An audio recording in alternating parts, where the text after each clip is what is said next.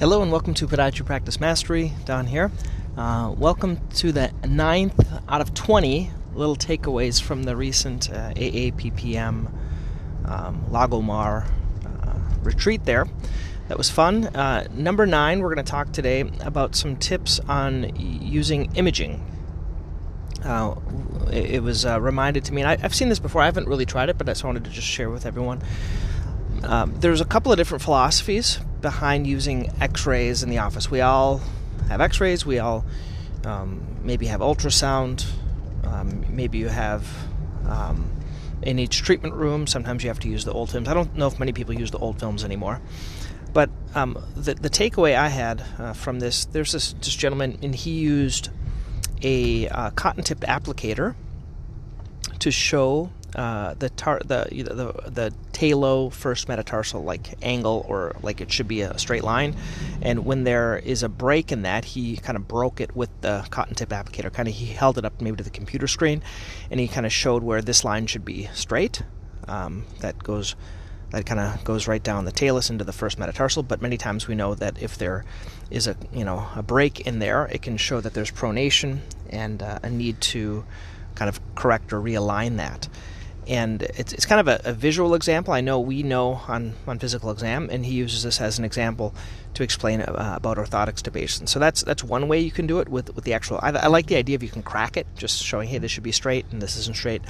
Um, a couple of other ideas you can do. You can use a a foot model uh, to show that as well, how that pronation causes that to collapse in the midfoot region. Uh, you can also use a an X-ray. This is what I do. I have a, a laminated X-ray that I have uh, front and back. So I have a, a, AP and I have a lateral, and then I, I, show this and I have it on the screen of the computer, and I show kind of what a normal one looks like, and so they can see the difference. Uh, and there's like a whole other philosophy that I was talking to one other doctor, and uh, he said he doesn't even show the X-rays because as you know, a lot of times patients don't know what they're looking at, and they just look at the little sesamoid bones and they ask about what are those sesamoid bones. He just tells people what they have and what they need. I personally don't like to do it that way. I like to show them the X-rays. And even a step further, I like to have them take a picture of the X-rays with their cell phone. So it's a way of of they can get a copy of it. We don't do. Uh, we used to like burn CDs for patients. We don't do that anymore. I just have them take a picture and uh, yes, it's HIPAA, um, but it's their own HIPAA. It's what they're doing. Like it's their own pictures, their own images, so they can do whatever they want with it. I'm not uh, putting it on uh, anything on- online or anything like that. So that that's one way of, of using X-rays. Uh, I I get X-rays on, on most of my patients uh, when they come in. Um, and another uh, recommendation was if you're doing it for heels, for example, if you're looking uh, I get getting them, even though the foot pain's in one foot, doing it bilateral so you can compare. For example, if there's heel spurs on both and only one side has pain with plantar fasciitis, uh, by doing bilateral x-rays, you can rule out if there's any uh, any other issues with that. So anyway, just something to, to think about with the x-rays. Um, I, I, I have these patient presentations that I use. If you've list, listened around, you, you, can look at mine. If you go to uh, patientpresentations.com, you can get all of mine, the one I actually use in the treatment office. They'll have uh, x ray images that I show them. And a lot of times they'll ask me, Are these my x rays? I'll say, No, these are just kind of my example x rays that I use. Uh, another thing about imaging is ultrasound.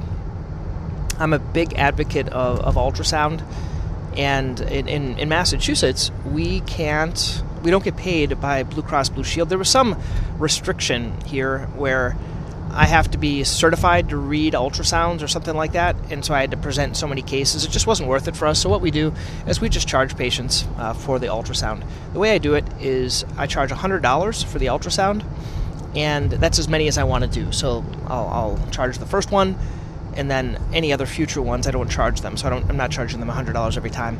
If I'm doing just an ultrasound guided cortisone injection and it's not covered, I'll just charge 50 for that. That's just kind of what works for me in the office.